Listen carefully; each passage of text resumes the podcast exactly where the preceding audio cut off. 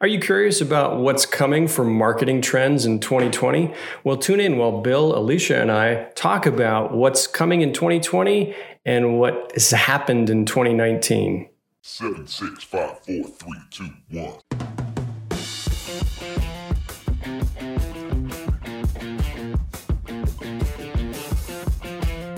Hi, and welcome to the Marketing Essentials Podcast. Our unique team helps small businesses grow by providing essential marketing expertise.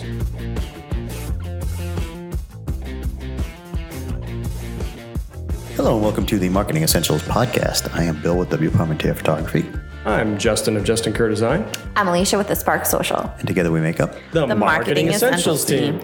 You were so ready to go, Justin. You jumped ahead of it. I am. I'm ready to go. That's cool. I've had my coffee, and I've got my F-bomb, and I'm ready to go. And don't be throwing that F-bomb around. Always throwing F-bombs around. Anyway, This is a safe for family podcast. Yes. So today we're going to talk about trends that we've seen in this year and what we think are going to be continuing or new trends going into 2020. Right. Yeah. And respective to like our individual areas of work, I would say too, we break it down a little bit. Yeah. Yeah. I mean, some of the stuff will overlap a little bit, but that's fine.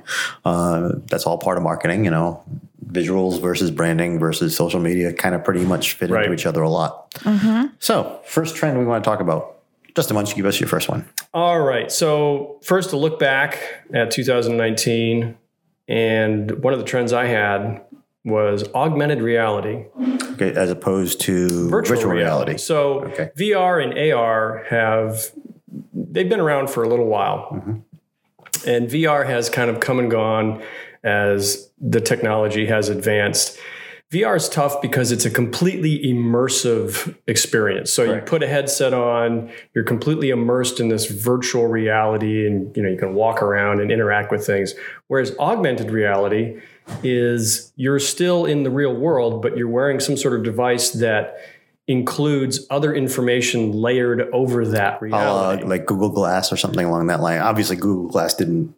I think it was a little too far ahead of its time, but that's another story. But yeah, Google Glass is a good example in that you wore these glasses and it presented information in front of your vision that augmented reality in some way.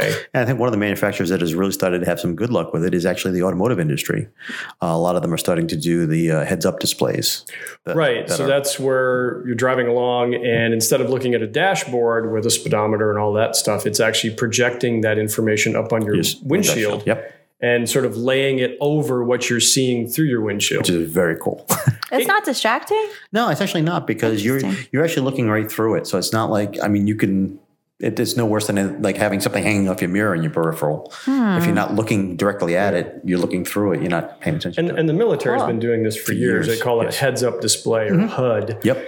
And they use it for their pilots. So as the pilots are looking out through the cockpit, they're seeing, instead of having to look down, they can see everything on the windscreen because looking down while you're going Mach 3 can be a little dangerous. And I think that's why the automotive industry has taken it and said, okay, well, if we put it up on the windshield too, that now keeps our drivers from looking down. Same situation, you know, you look down for a split second. That's all it takes to get into an accident. Right. Very true. So anyway, So getting back to marketing though, augmented reality has really started to come into its own, and it was one of the trends in 2019, mostly for shopping experiences. Yeah. So, you know, it doesn't necessarily have to be like a headset that you wear, but you can go into a store with your smartphone. And while you're in there, you can point your smartphone at a particular piece of merchandise and it can call up information instantly and give you, you know, information that otherwise might not be on that retail display. Mm-hmm. Another cool version of that. Have you guys seen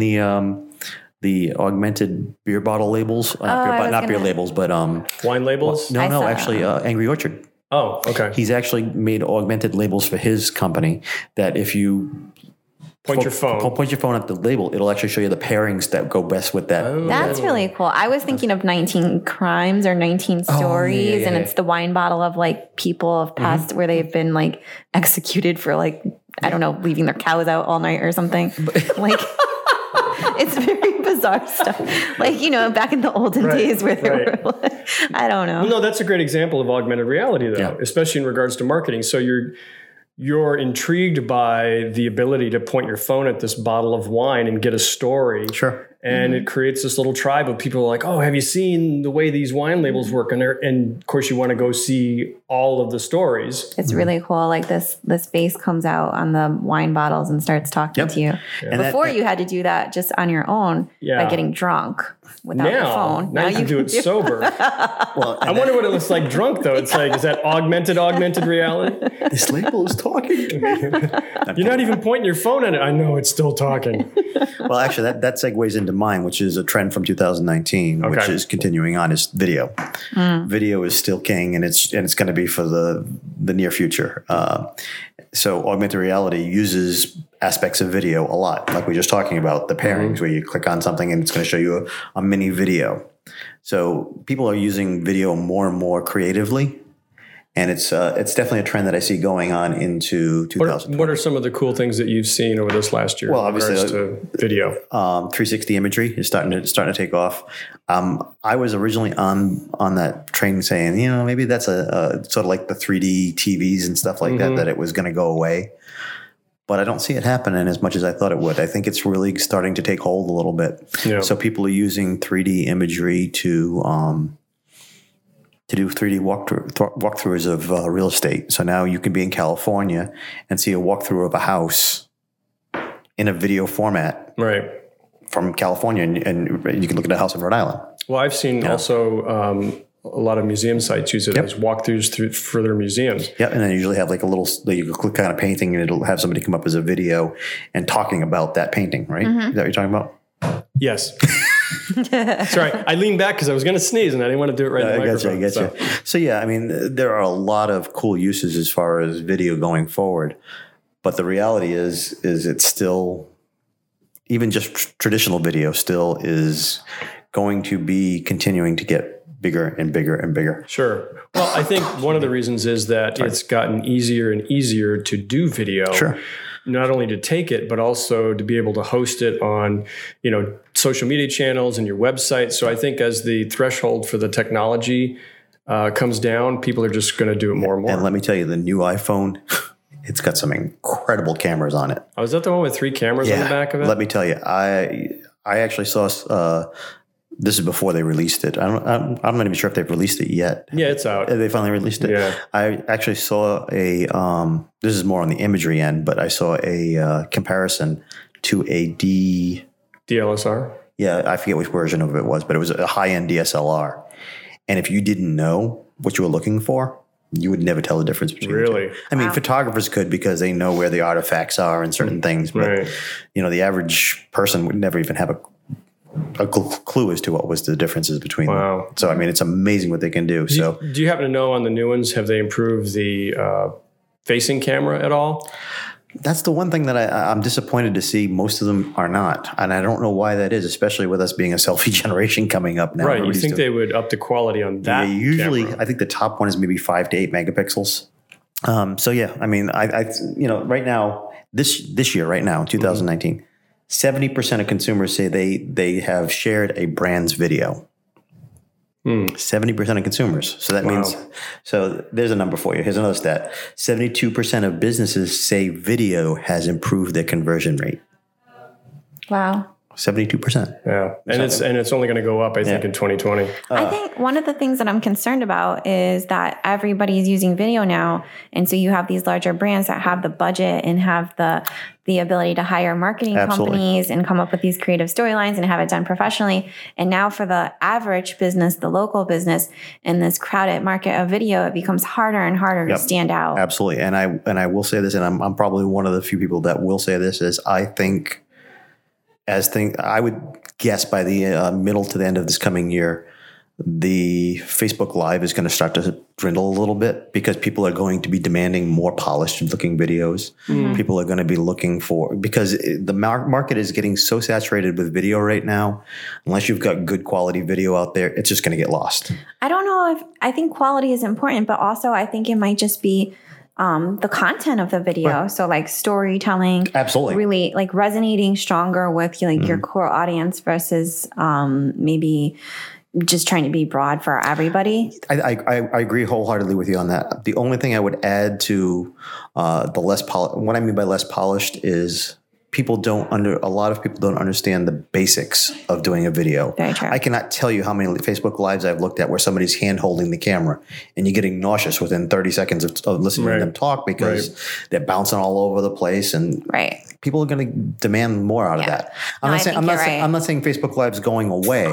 I'm just saying it's going to be one of those things that you're going to have to be more intentional about it. You're going to be more intentional about the story you're telling. You have to be more intentional about the composition of it. Mm-hmm. That's where it's going to be important. No, you're right. And I think it kind of like the pictures that people think are just done on their phone or the videos that are just done on their phone. Mm. They don't see the behind the scenes.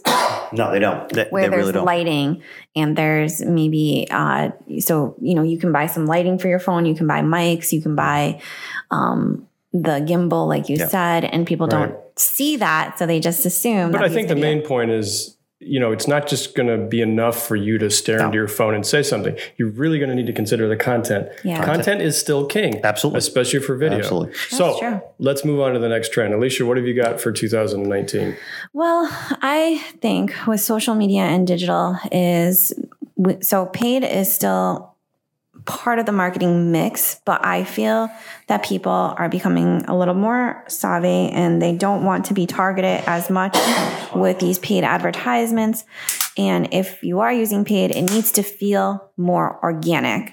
So people want the stories. They want the instant little experiences and looks into the business where it's like a behind the scenes versus just a static ad. That's, they're going to scroll right through on their feed. They want more instant experiences, more in touch stuff, and things that look more organic. Yeah, people are starting to smell out ads. It's interesting because I was at a Google seminar last week, and a speaker from Google had come in to talk about all things Google. Mm-hmm. The biggest thing was Google My Business, but one of the things that was discussed was Google Ads. Mm-hmm. And somebody brought up a very what I thought was a very good point is that people are starting to even scroll over ads. So when you do a Google search, you get the first two or three, you'll see the little word ad next to it. Mm-hmm.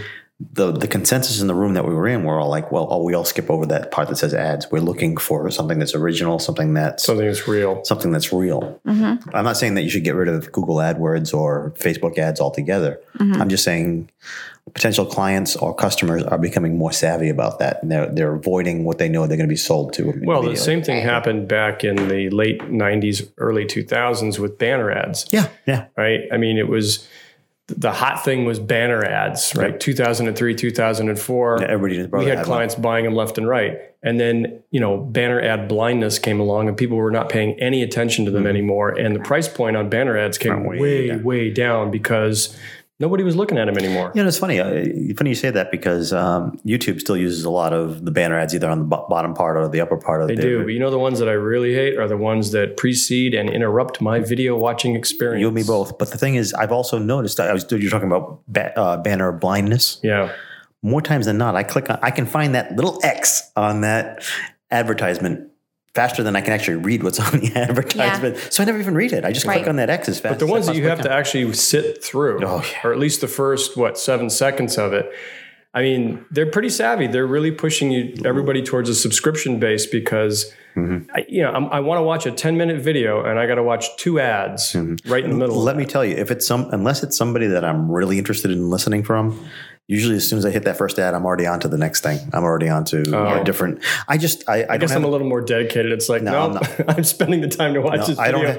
Like if I'm watching, stupid car crash scenes or something like that. If I get to the first video, the commercial, I'm like, when I'm waiting that 5 or 6 seconds, I'm like, do I really want to wait 5 or 6 seconds more to see something that's mind-numbingly, mind candy or whatever you want to call it? Yeah, I guess so. So I just get rid of it. But anyway, sorry, let's not get too far into that. But so, I mean, what you're saying is people are looking for original content. So don't put all your eggs in one basket and just do paid. You really do need to invest in your organic, and you do need to think about the strategy and the approach you're going to use to, even if it is paid, to make it look more organic. That actually ties into one of the things I have, if you don't mind my jumping. I know, Justin, you would probably be next, but do you mind if I jump in? No, go right ahead. Omnichannel.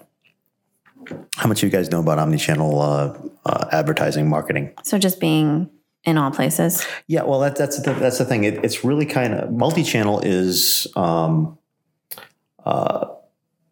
used to be the keyword in 2018 going into 2019, where you had multi-channel was, okay, you're going to do something online, you're going to do something print marketing, so on and so forth. Omni-channel is now what we've been talking about for like the last year. You're not only looking at the individual multi-channels, but you're also looking at within, okay, my online presence. I'm making sure that it's consistent from my social media to my website to wherever else I'm putting this stuff out online. More that branding identity like we're talking about, Justin, we've talked about before, where you know, you want to make sure you're consistent across all those brands to make sure across all those channels, right? So that you make sure you fit in well. So that's the new buzzword this coming year is omni-channel. Yeah. Wow, which seems like it would be common sense. You would think, but right? A lot of people just thinking, you know, I just need, you know, multi-channel, which means I'll do my print here, I'll do this here, and none of them will all mix up. It's just, we're just going to have multiple channels to get things out there. Yeah, that's crazy. When we start working with a client, we're very, very detailed and like, we need all your print material. We need all your print collateral. We need to know about all your events. We need to know what else you're doing on digital.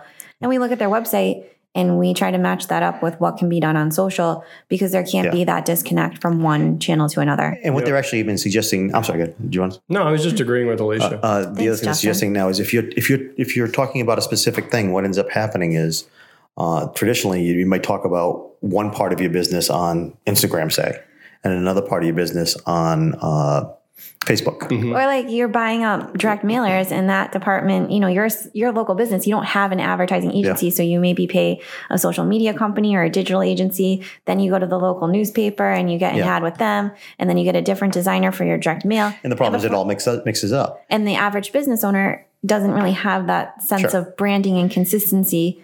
Well, I wish they always would, but they don't always have the time or even the understanding of the concept. And with omnichannel, so let's take, I don't know, a wine.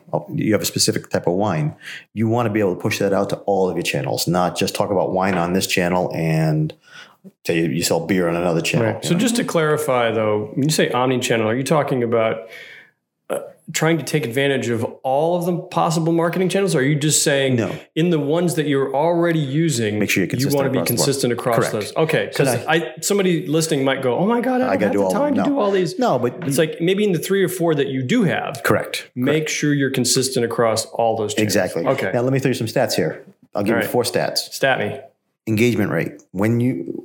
There's an 18.96% higher chance on omnichannel versus 5.4%. Okay. So that means basically that's a big jump right there. Purchase frequency, here's a big one. If you're using omnichannel versus single channel, meaning so you're selling versus one channel, whether it be print marketing or Facebook ad or whatnot, you're looking at about a 250% higher sales rate. Wow. When you're using multi-channel, because you're not going to catch everybody on every channel. Plus the fact is they may see it on Facebook and then all of a sudden they're on Instagram, they see it again. We've talked about touch points. You know, you got 5, 6, 7 touch points. The more touch points you have, the more likely they're able to purchase from you.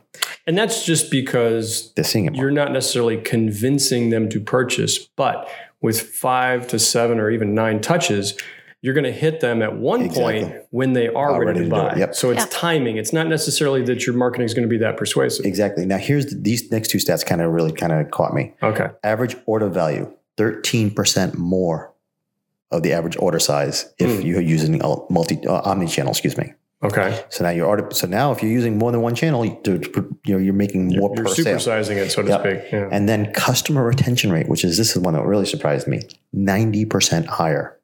Wow. For omnichannel versus single. Okay, channel. How does it translate? So you're doing your marketing omnichannel, and you're retaining clients because they continue to see you, or is it follow up? It's the whole top of mind thing. You know what I mean? If you've got a client that's now seeing you on 4 channels, say, let's just take 4 for a number that they're out there, 4 separate channels. They buy from you now, and we've talked in the past about how one single channel like Facebook may not, and I'm just picking on Facebook directly, but they see it on Facebook. They may only see 2% of the posts that you put up organically on Facebook. Right. But now you've got multiple channels, so now you've got a better chance of them seeing it to stay top of mind, which means your retention rate is going to be higher. Okay. So the more you can stay top of mind, the better chance you have of retaining a customer. All right. Mm-hmm. So that's the whole point of doing the omni-channel. All right. Omni-channel. Great trend. Yep. I'm going to put one out here that's going to bridge both this year and 2020. And I'm imagining that both you're going to want to weigh on this. Cannabis. It really started to come into its own last year. Kind of on the high side? Yeah. I was trying to avoid any kind of cannabis puns, but... You knew I was obviously gonna, no, yeah. You knew with me I was gonna go there. So yeah, it's all right. I'll take the hit. I'm gonna stop right there. Don't. So there's cannabis industry. Yeah, it's blowing up. Is absolutely getting huge. It's only going to get bigger in 2020 mm-hmm. and beyond. So I think a lot of people are trying to figure out, all right, how is this going to affect the way I'm marketing my product or service? Because it's not just, the growers, the distributors, the retail places, but there's also the ancillary stuff that's going to feed into this enormous market. So everybody is going to play some sort of role in this. And as far as, just the cannabis industry itself, it's moved from, the back room to Main Street, mm-hmm. right? Everybody knows about it. It has huge branding and marketing potential and opportunities.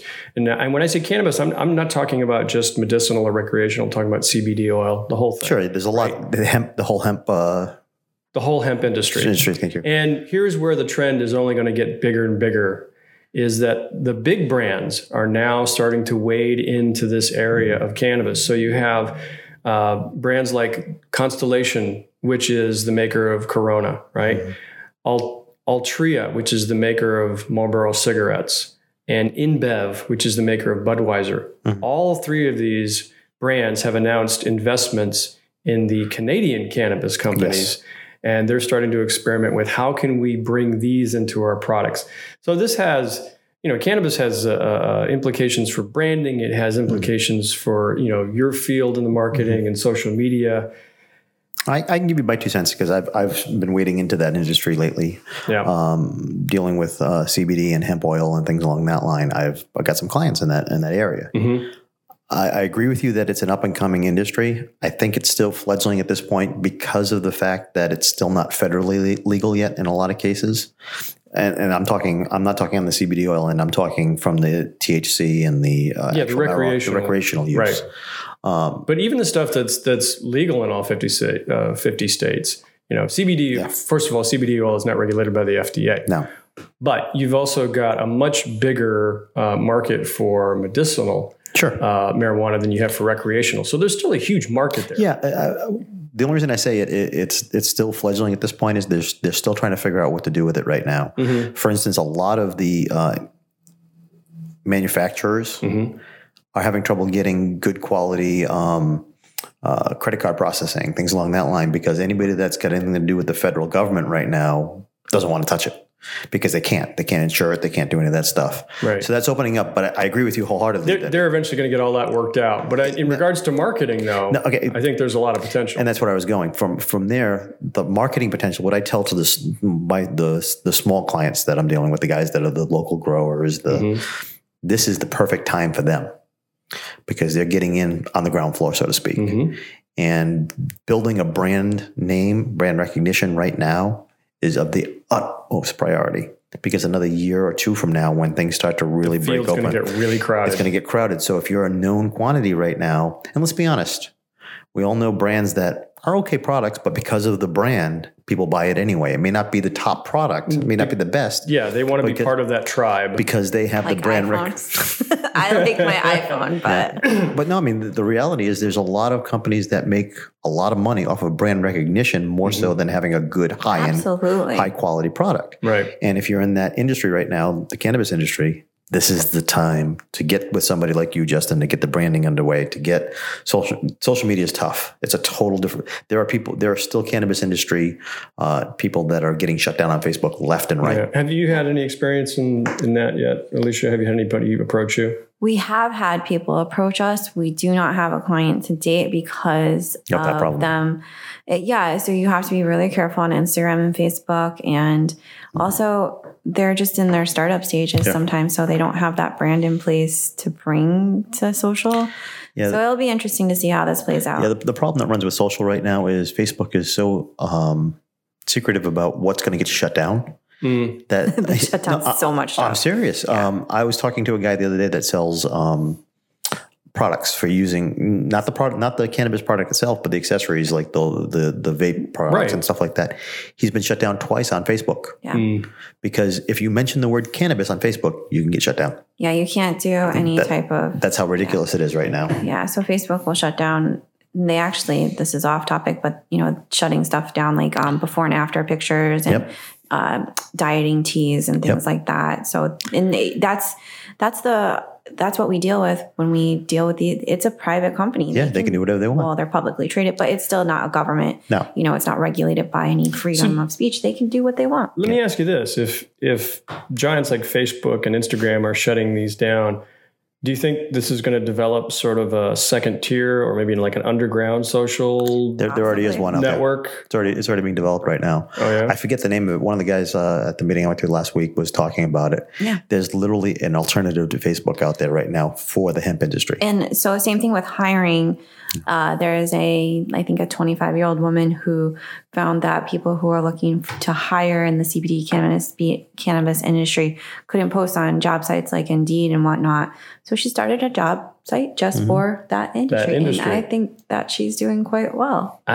See, it's the free market finds a way. It's yay. Well, no, it's good. It is good. People that are part of this developing industry. And, we could talk about the politics of it and disagree or agree with it. Could be its own podcast. Maybe but I'm not really interested in that. I'm more interested in the marketing aspects of this industry because it's not going away. Yeah. That's interesting. I just did a quick look because I was trying to figure out what the name of that alternative Facebook. Yeah. What's it called? I wasn't able to find it, but this is something I didn't realize. Facebook is now shutting down ads that have the word CBD in them. Interesting. So CBD is legal in most states, if not all. Yeah, well, it probably. You know what? I'm not an expert on this, so I'm not going to talk on it. It's probably got THC level. Well, there are certain versions of CBD oil that have THC in them, right? So Facebook probably just took a blanket, thing and said, "Well, they just took a $4 billion hit from the government, so they're being very, very careful." It's like, please don't sue us. Okay, I don't want to. We could go on for another hour about cannabis. So that was cannabis. So Alicia, what do you got for a 2020 trend? Well, what's coming down the pike? I also think that kind of on that same note of people on social media wanting less paid and advertising, more organic, is that we're going to see a shift towards more offline and approach where it's personalized. Marketing is personalized. They don't want to just be a number anymore. They don't want to be targeted with this mass advertising campaign. Mm-hmm. They want these personalized and offline experiences. So you're going to see brands doing a lot of events, not just, radio campaigns or advertising campaigns, but actual events that would speak to their core audience. So it could be that like a beer company. Oh, this was one. Actually, we did this last year. Harpoon Beer did like a series of events through New England where they got people outdoors and you got together and you drink beer. You went kayaking and got a beer. Yeah. You went hiking and got a beer. So it's like creating that brand. There was always beer after. And got a beer. Got people outdoors. I think that's great. But it was a way for Harpoon to connect with people instead of just posting and posting and posting and ads and ads and ads. And so I think brands are going to start to see this offline type of personalized approach, and events are a great way to do that. Yeah, that's actually was one of the ones on my list as well for 2020 was personalized branding. Actually, that's funny you say that because the last thing on my list actually kind of fits in with that perfectly on the digital end. Okay, which is called micro moments. Have you guys heard about these yet? Micro moments. You've heard a little bit about them. So every buyer has tons of different experiences online, and we craft these buyer journeys. Let me know if I'm wrong, Bill. But we craft these buyer journeys assuming that everybody starts at point A, goes to point B through C, and then ends up with your brand or your product.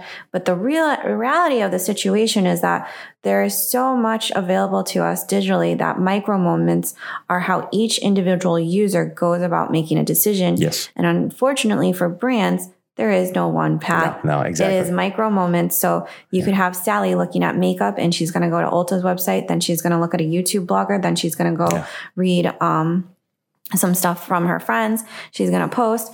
And then you have Bob who's looking at a car and he could be doing this and it's different than the next guy. And it just varies. The best way Bob could be looking for makeup. Yeah, you know, whatever. Hey, I don't want to discriminate, you know. The best way to look at micro moments is think of them as I want moments. Mm-hmm. So it's a person like you may be sitting there and you go, hey, I want to know more about X. Now you're going to go online and do that. Like you were talking about the car. So let me see if I understand. The micro moments are the touch points that the person has with the brand. They typically hit four things. Okay. I want to know. Yeah.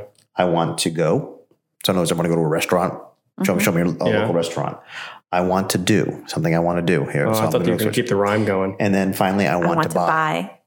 So those are your four. No, go, do, and buy. So basically what you want to do is you want to target your marketing towards those four moments. Okay. Somebody that's going to want to do something, know something, no, go, or do, buy. Sounds like a children's book. Doesn't it? Should be like a Dr. Seuss book. Yeah. We're going to do a Dr. Seuss marketing book by the Marketing Essentials team. You see Google has shifted the way that people, the way that they display these search results. So if you say, hey, and this is one of my trends, hey Google, voice, hey Siri, hey Alexa, how long will it take me to get to? Hey, Joe. But. Yeah. Hey, Nick. No. Hey, whatever. But like, you know. Hey, Macarena. What? Yeah. So, but users are now, so it might be, hey, Alexa, where can I order pizza from? Mm-hmm. And so on desktop, you'll see when people are shopping, I think they tend to be more visual. So they're going to like their phone or desktops to type in, now it's more conversation. Comforters for sale, furniture for sale. And then Google has shifted the results that are being displayed by having the Google Shopping Another interesting thing that Google has glammed onto as far as that is also people usually when they're going online, they want to look for something local. Mm-hmm. Mm-hmm. Well, Google Maps itself has taken off. If you do a desktop search on anything, the first three things you're going to see on the right-hand side are usually somewhere in that area. Mm-hmm. There's going to be a Google map with three businesses that support whatever you're asking for. And bringing it back to my original trend of augmented reality, Google Maps has started to beta test augmented reality. Yep. So if you're walking, you can find it. Yep. It puts arrows and things on the screen to show you you're going to go up here. You know, you can just hold your phone at where you're going and it'll say, oh, turn right here. So there's going to be a bunch of people walking into telephone poles looking at their... Well, actually, no, it'll help you avoid the telephone poles because it's augmented reality. You'll see the telephone pole because you'll be looking up. As you're about to hit it. Well, yeah, like here I go to hit a telephone ball. But like I said, I was at a Google seminar last week, and one of the things that they stated was that the biggest amount of hits that people are going to get going into the future is going to be through Google Maps, which means you need to Google My Business. God, you stole it, Bill. I was totally going to say for local businesses, it's so important. Google My Business is huge right now. Because I think the businesses think, well, how do I prepare for people asking on Alexa or Siri? How do I set up my voice search? The very basic answer is just make sure your listings are correct because Alexa, Siri, they're all just bots gathering information off the internet. Right. So if you haven't watched our episode with Mark Collins go back on Google My Business, go listen to that episode because it's a step-by-step on how to get that up and running. I will add one more thing to that we didn't talk about. I don't remember if we talked about it with Mark, is the verification process. If you're not verified there's a difference between getting a Google My Business page and being verified. Verified, they send you a little postcard. Postcard, and you have to. If you're not verified, you're not able to change any of your information as far as your hours, your posting stuff like that. Right. So if you don't do that ahead of time, I think that was in the step-by-step directions. You have to own your Google. You have to. Yeah, if you don't, you don't even show up. Right. So having that really good Google My Business page is going to tie into local search. Correct. If people are walking around with their phones going, hey, where can I get a cup of coffee? Right where I am now, it ties into that. Yeah. Yeah. But even if you're somebody like us that doesn't have a physical location, right? There's still benefits to using Google My Business. It'll still get you up in that search ranking. So it wouldn't show you in the augmented reality part. But. What freaks me out a little bit though is that, Alexa and Siri sort of listening to your conversations and then suggesting things based on what they hear. And you're not even you're not saying, "Hey, tell me where I can go get a donut right now." You're just listening to the conversations you're having. I just see that as an extension. It's no different than going on. Come on, we've all been on Amazon and searched product, and all of a sudden you're on Facebook going, "Hey, why am I getting all these ads shown to me for the same product that I was just looking at a few minutes ago?" Right. It's just another extent. I'm not saying it's right. I'm just saying it's another extension of that. I'm just saying it's freaking me out a little bit. That's all. I get it. I get you. I hear it. Well, we're our overlords are coming. No, they're here. Oh, they're here. And I, for one, welcome our new overlords. Good. I know. It's like, I kind of like the Apple, Amazon. Like, what? Yeah. If they're going to take the work out of like me finding, like if I'm looking for a pair of shoes and then all of a sudden I see 10 more pairs of shoes when I get on Facebook, I'm like, hey, cool. Whatever. The only time it drives me nuts is after I've already purchased something and then I still continue to see ads for it. It's like, stop! I've already bought it. If you're looking at me enough to know that I'm looking at this, you should be also be able to tell that I've already bought it. Yeah. Harumph.